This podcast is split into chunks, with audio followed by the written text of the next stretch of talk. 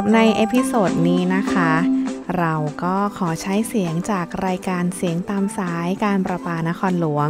ซึ่งออกอากาศไปแล้ว ในหัวข้อ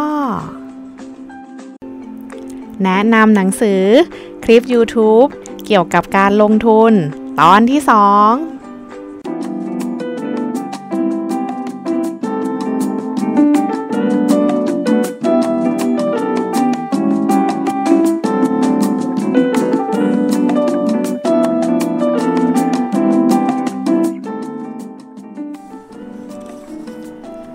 สวัสดีค่ะ คุณผู้ฟังชาวการประปานครหลวงทุกท่านดิฉันวนสนันแจ้งสว่างและพี่ตะธนานนท์โดมทองก็กลับมาพบกับคุณผู้ฟังกันอีกครั้ง ในทุกเที่ยงวันพุธสุดท้ายของเดือนกับรายการเงินทองต้องสงสัยในเดือนพฤศจิกายนนะคะ เมื่อเดือนที่แล้วนะคะ เดือนตุลาคมเราสองคนนะคะ ก็ได้เริ่มนำหนังสือหรือว่าคลิป YouTube นะคะ ที่จะเพิ่มเติมความรู้ทางการเงินสำหรับคุณผู้ฟังกันไปแล้ว แต่ด้วยความรู้ที่เรามีนั้น ล้นทะลักเสลือเกินนะคะ จนอยากจะแบ่งปันให้กับคุณผู้ฟังได้ทราบด้วย เดือนนี้ค่ะ เราก็เลยอยากจะรีวิวกันอีกครั้งหนึ่งเป็นตอนที่ 2 นะคะ ในตอนที่ชื่อว่า แนะนำหนังสือคลิป YouTube เกี่ยวกับ การลงทุนนะคะ ตอนที่ 2 โดยพี่ตาจะรีวิวหนังสือการลงทุนของต่างประเทศด้วยนะคะโอ้โห เป็นความรู้ที่น่าสนใจค่ะ ส่วนอีฟนะคะจะมาบอกเล่าคลิปดีๆสำหรับการลงทุนหุ้นสำหรับมือใหม่ บอกได้เลยว่าเป็นคลิปสอนการลงทุนที่ดีมากๆ ฟังง่ายเข้าใจง่าย และสำหรับผู้ที่เริ่มต้นศึกษาจริง ๆ ค่ะ เชื่อว่าการลงทุนมีความเสี่ยงจริงนะคะ แต่เราสามารถทำให้เสี่ยงน้อยลงได้ ด้วยการศึกษาหาความรู้ก่อนการการลงทุนค่ะ เมื่อลงทุนเราได้กำไรสิ่งที่เพิ่มขึ้นมาก็คือความสุข นั่นก็เพราะว่า เพราะเงินทองคือปากท้อง คือเรื่องที่เราต้องสงสัยกับช่วง เงินทองต้องสงสัย เดือนนี้เราก็ยังจะมารีวิวหนังสือเรื่องของการลงทุนกันต่อนะครับ แต่ว่าคราวนี้เนี่ยผมจะขอเป็นหนังสือที่เป็นหนังสือต่างประเทศกันบ้างนะครับ ตัวหนังสือเนี่ยครับชื่อหนังสือภาษาอังกฤษว่า One Up on Wall Street นะครับแต่ว่ามีแปลเป็นไทยครับที่ยกมาก็คือ ชื่อหนังสือจะชื่อว่าเหนือกว่า Wall Street เขียนโดยปีเตอร์ลินช์ทีนี้ก็อยากจะมาเล่าให้ฟังก่อนนะครับว่าปีเตอร์ลินช์เนี่ยเป็นใครมาจากไหน ทุกๆคนที่เคยลงทุนมาเนาะก็อาจจะรู้จักชื่อของวอร์เรนบัฟเฟตที่เป็นนักลงทุนระดับโลกที่แบบว่ารวยมากๆนะครับปีเตอร์ลินช์เนี่ยครับจริงๆก็เป็นคนดังมากเหมือนกันนะครับ เขาเป็นผู้จัดการกองทุนครับ ชื่อกองทุนว่า Fidelity Magellan ซึ่งเขาเนี่ยได้ทำหน้าที่เป็นผู้จัดการกองทุนกองทุนนี้มา 13 ปีนะครับ ระหว่างในช่วงปี 1977 ถึง 1990 เรื่องราวที่น่าสนใจครับ ก็คือเขาเนี่ยกองทุนของเขาเนี่ยครับ 13 ปีที่บริหารอยู่ สามารถที่จะชนะกองทุนดัชนีนะครับ ชื่อ S&P เป็นกองทุนดัชนีของที่เป็นดัชนีของที่หุ้น Wall Street นะครับ ได้ถึง 11 ปีจาก 13 ปีเลยทีเดียวนะครับ ที่เจ๋งไปกว่านั้นครับผม ผลตอบแทนที่เขาทำได้เนี่ยครับ เฉลี่ยออกมาใน 13 ปีเนี่ย ได้ถึง 30%ต่อปี และที่สำคัญมากกว่านั้นอีกครับ ไม่เคยขาดทุนเลยนะครับ ถ้าดูแค่ 13 ปีเนี่ยครับเขาทำผลตอบแทนได้มากกว่าวอร์เรนบัฟเฟตอีกนะครับ กลับมาที่หนังสือเล่มนี้นะครับ ก็จริง ๆ แล้วถือว่า เป็นหนังสือในตำนาน หนังสือคลาสสิกเล่มหนึ่งเลยนะครับ ในเรื่องของการลงทุน ตัวเนื้อหาหลักๆเนี่ยปีเตอร์ลินช์ก็จะพูดถึงวิธีการที่เขาใช้ในการเลือกหุ้น ซึ่งเขาก็จะเนื่องจากเป็นกองทุนที่อเมริกาเนาะเขาก็จะพูดถึงตลาดหุ้นที่อเมริกานะครับ แต่ว่าหลักการเนี่ยมันก็นำมาใช้ประยุกต์ได้กับตลาดหุ้นไทยนะครับ ในส่วนของเนื้อหาหลักๆ ของเล่มเนี้ยที่น่าสนใจที่ผมจะหยิบยกมานะครับปีเตอร์ลินส์เนี่ยครับเป็นเเขาแบ่ง เขามีหลักการในการลงทุนอย่างหนึ่งนะครับเขาเล่าว่าเนี่ยวิธีการลงทุนของเขาเนี่ยครับมันค่อนข้างง่าย แล้วก็พื้นพื้นนักลงทุนทั่วไปเนี่ยครับสามารถที่จะเลือกหุ้นได้ดีกว่าผู้จัดการกองทุนอีกในในบาง ถ้าเกิดว่าเราเลือกวิธีการที่ถูกต้องนะครับ โดยการโดยการที่ทํำยังไงครับ โดยการที่เลือกหุ้นจากหุ้นที่คุณเนี่ย คุ้นเคยอ่าฟังแล้วอาจจะยังงงๆนะครับ ยกตัวอย่างเช่น คุณเนี่ยเป็นคนที่ชอบไปเที่ยวห้างนะครับ คุณไปเที่ยวห้างเป็นประจำเลยนะครับ คุณก็อาจจะมีความสามารถในด้านการเลือกห้าง ได้ดีกว่าผู้จัดการกองทุนนะครับ คุณก็ต้องนึกนึกย้อนกลับไปนิดนึงว่าเอ๊ะทำไมเราถึงได้ชอบมาห้างห้างนี้นะครับ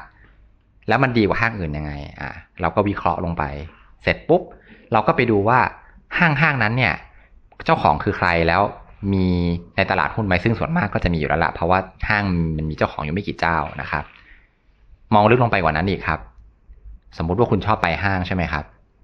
คุณชอบไปทำอะไรที่ห้างครับ ไปทานอาหารอ่าทานอาหารสมมุติว่า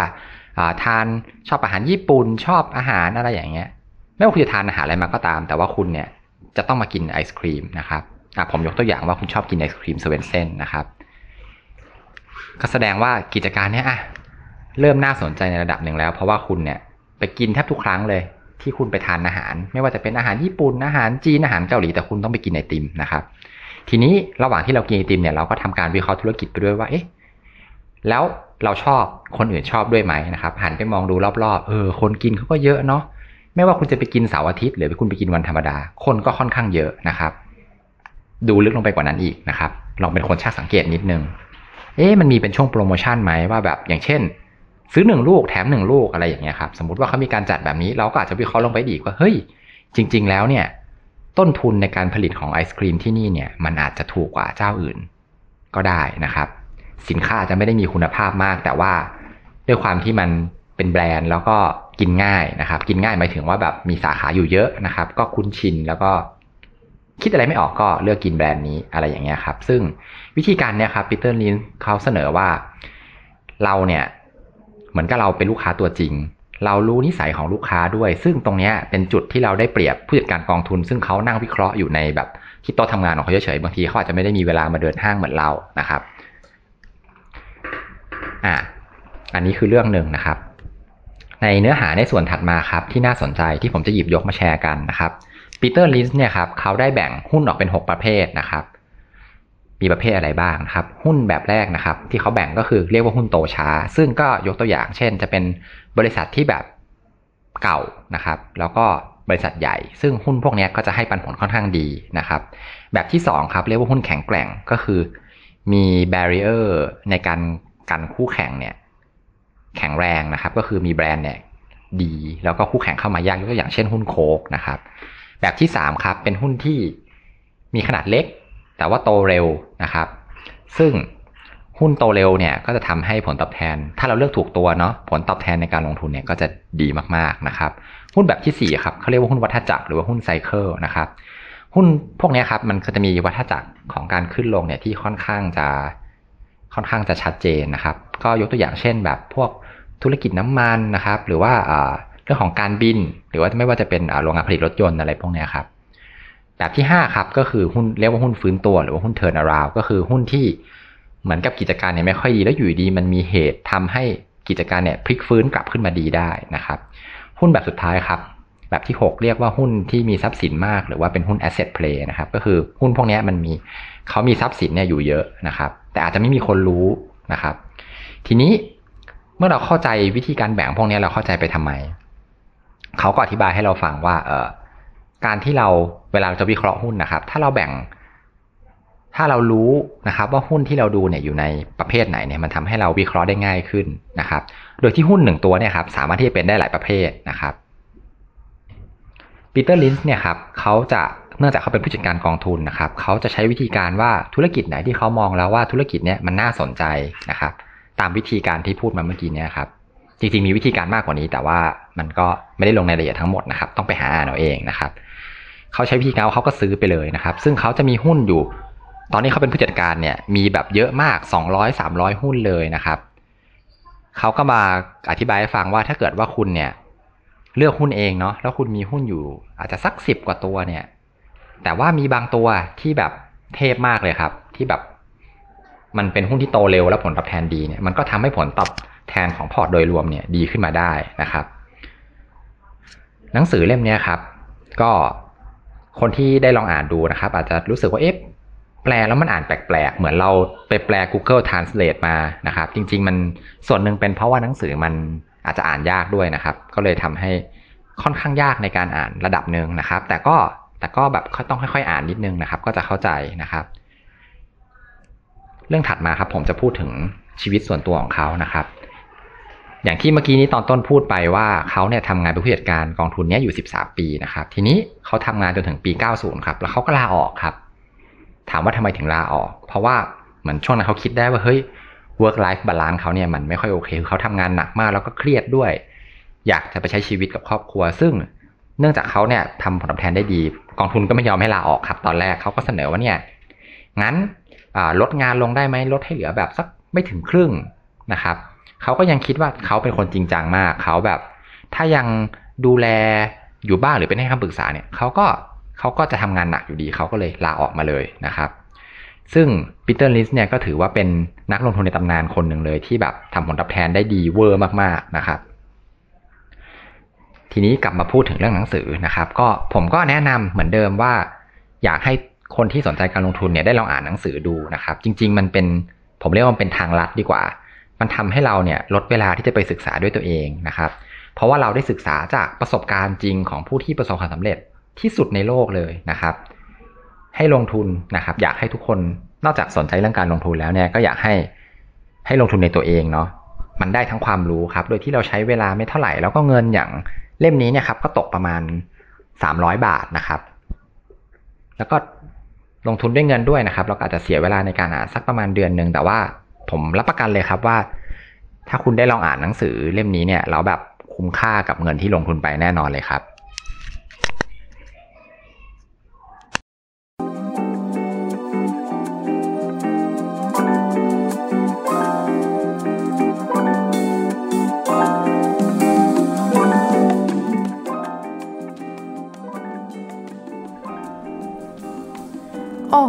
น่าสนใจ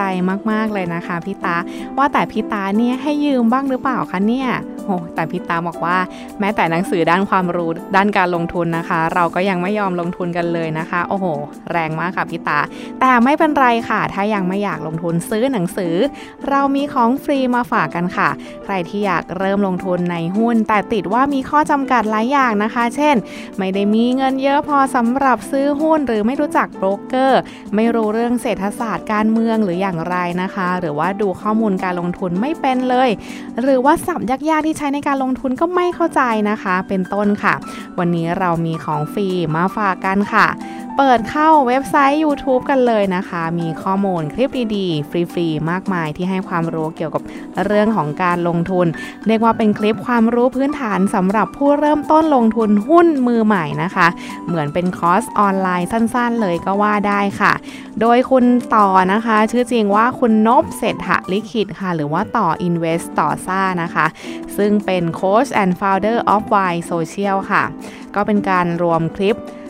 ที่ชื่อว่าสอนหุ้น สอนเล่นหุ้นมือใหม่นะคะ ก็เข้าไปใน youtube.com นะคะ search คำว่า สอนเล่นหุ้นมือใหม่ หรือว่า Y Social ก็จะเป็นคลิปยาวๆ ประมาณ 45 คลิปนะคะ แล้วก็ขนาดประมาณ 15 นาทีค่ะ โดยในคลิปนะคะ สอนอะไรบ้างนะคะ ที่แน่ ๆ มันเป็นคลิปพื้นฐาน สำหรับการสอนการเล่นหุ้นมือใหม่ตามชื่อคลิปเลยนะคะ ผู้สอนก็คือคุณนบเศรษฐลิขิตนี่แหละค่ะคลิปนะคะมีทั้งหมด 45 ตอนค่ะ ความยาวตอนละ 15 นาที ภายในคลิปนะคะ คุณต่อผู้สอนก็จะนั่งพูดในบรรยากาศสบายๆ ในสวนบ้างนะคะ ในห้องนั่งเล่นบ้าง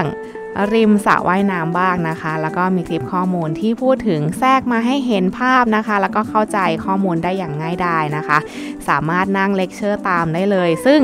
คลิปตอนที่1นนะคะมียอดวิวกว่าล้านกว่าวิวเลยนะคะ ซึ่งเยอะมากๆสำหรับคลิปการสอนเรื่องการเงินนะคะ เมื่อเทียบกับคลิปของผู้มีชื่อเสียงต่างๆนะคะ คลิปนี้ถือว่ามียอดวิวสูงมากๆวิว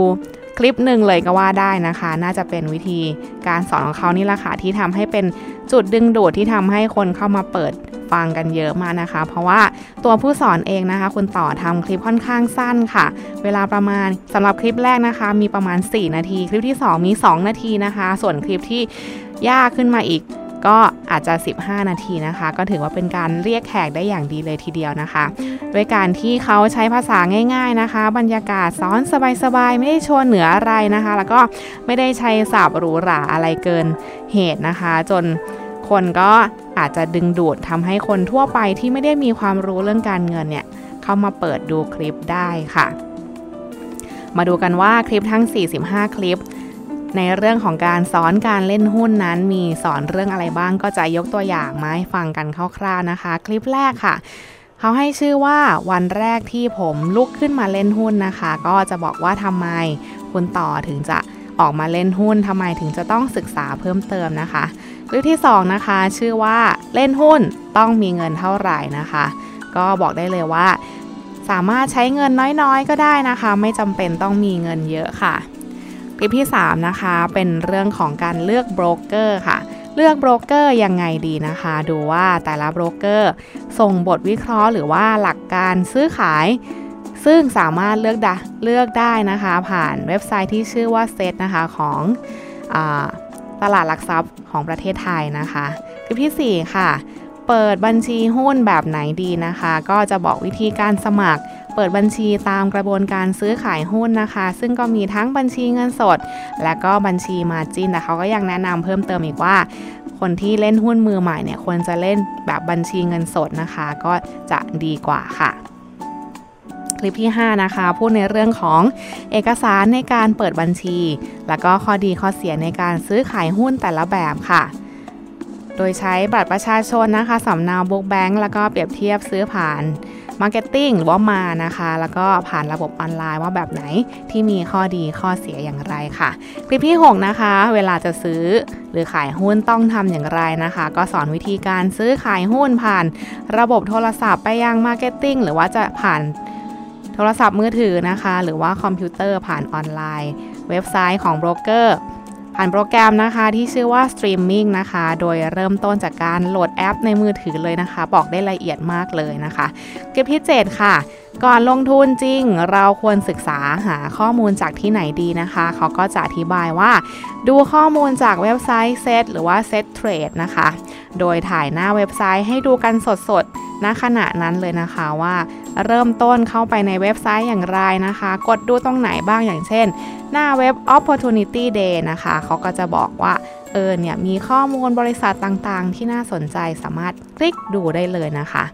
คลิปที่ 8 ค่ะ เขาก็จะบอกวิธีการวิเคราะห์หุ้น ต้องวิเคราะห์อะไรบ้างนะคะ พูดไปถึงเศรษฐกิจของประเทศโดยรวมนะคะ พูดถึงการลงทุนนะคะทั้งภาครัฐและเอกชน ซึ่งจะเป็นการขับเคลื่อนเศรษฐกิจของประเทศอย่างไรค่ะ ก็สามารถก็ถือว่าเป็นความรู้ในเรื่องของเศรษฐศาสตร์ที่ดีเยี่ยม ถือว่าเป็นความรู้เพิ่มเติมก็ว่าได้นะคะคลิปที่ 9 ค่ะ จะพูดถึงการวิเคราะห์ลงลึกถึงหมวด อุตสาหกรรมอย่างอย่างไรนะคะ ก็จะบอกการลงทุนของภาค อุตสาหกรรมค่ะแนวโน้มการเติบโตของอุตสาหกรรมต่างๆ ในโลกเลยนะคะ ไม่ใช่แค่ประเทศไทย พูดถึงหุ้นวัฏจักรมีลักษณะอย่างไรนะคะ หุ้นเชิงรับมีลักษณะอย่างไรค่ะคลิปที่ 10 นะคะ วิธีการเลือกกองทุนรวมตราสารหนี้ต่างประเทศนะคะ หรือว่า FIF Fixed Income นะคะ ก็น่าจะเกี่ยวข้องกับเรื่องของหุ้นอยู่พอสมควรค่ะ ลิปที่ 11 นะคะ พูดถึงเนี่ยอันนี้เริ่มยากแล้วค่ะ ก็คือจะพูดถึงเรื่องของศัพท์ยากๆที่ใช้ในการดูข้อมูลของหุ้นนะคะ อย่างเช่น PE P BV นะคะ ROE ROA นะคะ คืออะไรนะคะ ก็สอนการวิเคราะห์ตัวเลขศัพท์ต่างๆ บอกอะไรกับการเล่นหุ้นบ้างต้องลองไปศึกษาดูค่ะคลิปที่ 12 นะคะ พูดถึงในเรื่องของ Trend and Price Pattern นะคะ เป็นการวิเคราะห์เชิงเทคนิคแล้วค่ะ ก็จะพูดถึงแนวโน้มขาขึ้นขาลง หรือว่าขึ้นขึ้นลงลงในกรอบ หรือรูปร่างหุ้นที่ซ้ำกับประวัติศาสตร์ หรือแนวโน้มรายวันนะคะ ราคาเปิดปิดบอกอะไรกับเราค่ะ คลิปที่ 13 นะคะ ก็พูดถึงอันนี้ก็เป็นศัพท์ทางเทคนิคเหมือนกันค่ะ เป็น MACD RSI EMA นะคะ ใครที่สนใจในเรื่องของการวิเคราะห์เชิงเทคนิคก็น่าสนใจมาก ๆ ค่ะ เป็นการวิเคราะห์หุ้น ซึ่งค่อนข้างไปในทางเทคนิคแล้วนะคะ ทีนี้เราข้ามจากคลิปที่ 13 นะคะ ไปถึงคลิปที่ 22 เลยค่ะ เขาก็จะพูดถึงในเรื่องของหุ้นหลายร้อยตัวนะคะ ซื้อตัวไหนดีคลิปที่ 22 นะคะ จะพูดว่า ดูยอดขายของแต่ละบริษัทค่ะ ดูยังไงนะ ผลประกอบการ รายได้กำไรแล้วก็การเติบโตของบริษัทค่ะคลิปที่ 23 นะคะ ก็พูดถึงการออมเขาก็จะพูดถึงในเรื่องของภาพรวมของการออมแล้วนะคะทำไมเราต้องมาเล่นหุ้น เพราะว่ามันเกี่ยวข้องกับการออมอย่างไรนะคะ ก็พูดถึงว่าการออมอย่างไรให้ฉลาดค่ะ วิธีการออมที่ดีนะคะก็คือมีวินัย มีการวางแผน มีความรู้แล้วก็มีจุดประสงค์ที่ชัดเจนค่ะ นอกจากนี้คลิปที่เหลือนะคะ ก็คือคลิปที่ 24 ถึง 45 ก็คือคลิปตอนจบของการลงทุน สอนเล่นหุ้นมือใหม่นะคะ ก็พูดถึงเรื่องของจิตวิทยาการลงทุนค่ะ เคล็ดลับความสำเร็จนะคะ การลงทุนอย่างชาญฉลาด และยั่งยืนซึ่งจริง ๆ แล้วอย่าลืมว่าการลงทุนก็คือการออม ในแต่ละช่องทางไหนก็ตามนะคะ แต่จุดประสงค์สำคัญของการลงทุนนั้น ก็คือการวางแผน การเงินอันส่งผลให้ชีวิตมีความสุข และก็ไม่กังวลในเรื่องของการเงินค่ะ ทีนี้เราพูดถึงในเรื่องคลิปปันไปมากมายแล้วลองไปฟังตัวอย่างคลิปกันดีกว่าค่ะว่า จะเป็นอย่างไรค่ะ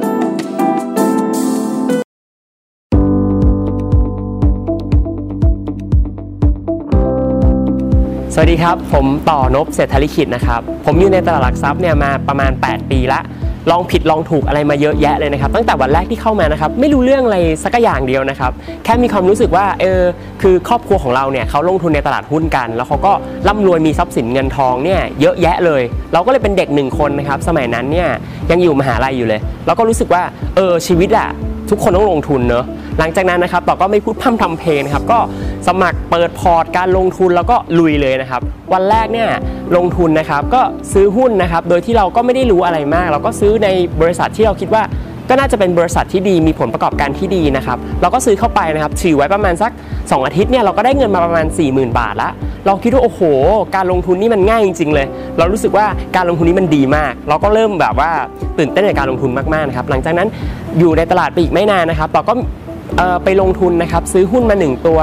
ถือไว้ประมาณ2อาทิตย์ได้กำไรมาตั้งหลายล้านเนี่ยโอ้โหยิ่งตอกย้ำเลยนะครับว่าเราเนี่ยมาถูกทางและการลงทุนเนี่ยใช่มาก แต่หลังจากนั้นอีกแค่ไม่นานเลยนะครับต่อก็มีโอกาสซื้อหุ้นเหมือนเดิมนะครับ ก็ซื้อเข้าไปคราวนี้ทำไมมันขาดทุนนะครับ ประมาณหลายแสนเจ็ดแปดแสนบาทอย่างเงี้ย เราก็มีความรู้สึกโอ้โหตลาดหุ้นไม่ใช่ง่าย ไม่ใช่หมูอย่างที่เราคิดละ ทีนี้นะครับต่อก็เลย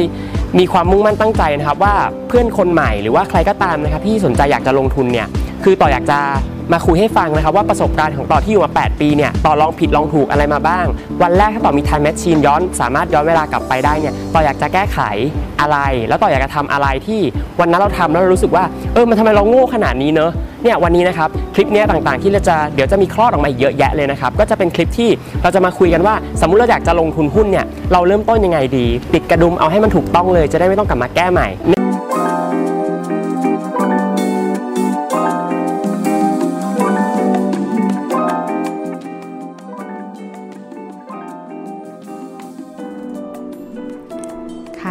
ได้ฟังคลิปกันไปแล้วนะคะส่วนตัวอีฟนะคะ ลองนั่งฟังทั้ง 45 คลิปแล้วนะคะสำหรับคนที่ไม่มีเวลานะคะ เราก็อาจจะนั่งฟังในช่วงที่เวลาขับรถ หรือว่านั่งรถก็ได้นะคะ แล้วก็ตอนออกกำลังกายค่ะ ตอนวิ่งอย่างนี้นะคะเราก็ใส่หูฟังฟังสิ่งที่เขาสอนได้ หรือตอนที่กำลังทำงานบ้านอยู่ที่บ้านก็ได้นะคะ เปิดฟังเพลินๆได้ความรู้ด้วยนะคะ เนื้อหาค่อนข้างจะครบถ้วนนะคะ ฟังง่ายเข้าใจง่ายข้อมูลแน่น แม้จะเน้นไปในเชิงเทคนิคเยอะนะคะ แต่ถ้าสนใจก็น่าจะสนุกกับคลิปนี้ได้ค่ะ เพราะมีภาพประกอบที่ชัดเจน แม้จะเป็นคนทั่วไปที่ไม่มีความรู้พื้นฐานด้านการเงินเลย ก็น่าจะเข้าใจได้ค่ะทำให้เห็นภาพของการลงทุนผ่านหุ้นได้มากขึ้นค่ะสำหรับวันนี้นะคะก็ได้ข้อมูลทั้งหนังสือดีๆนะคะ แล้วก็คลิปดีๆ ที่อัดแน่นด้วยสาระมากๆค่ะ แต่นี่เป็นข้อมูล เบื้องต้นแบบง่ายๆ ที่เรานำมาฝากคุณผู้ฟังกันนะคะ ถ้าอยากฟังต่ออีกตอนที่ 3 ต้องรอเดือนหน้าค่ะ ก็ส่งท้ายปีด้วยนะคะ ด้วยคลิปดีๆ ยังมี แหล่งข้อมูลความรู้อีกมากมายที่รอให้คุณผู้ฟังทุกท่านเข้าไปศึกษาหาความรู้นะคะ วันนี้ต้องขอขอบคุณคุณผู้ฟังทุกท่าน แล้วก็ขอบคุณพี่ตามาก ๆสำหรับข้อมูลเนื้อหาสาระดีๆ แล้วก็หมดเวลาของเราสองคนแล้วค่ะ แต่รับรองว่าความสงสัยของเรายังไม่มีวันหมดอย่างแน่นอน เพราะว่าอะไร เพราะว่าเงินทองคือปากท้องคือเรื่องที่เราต้องสนใจสงสัยนะคะ กับช่วงเงินทองต้องสงสัยแล้วพบกันใหม่ เดือนหน้า สวัสดีค่ะ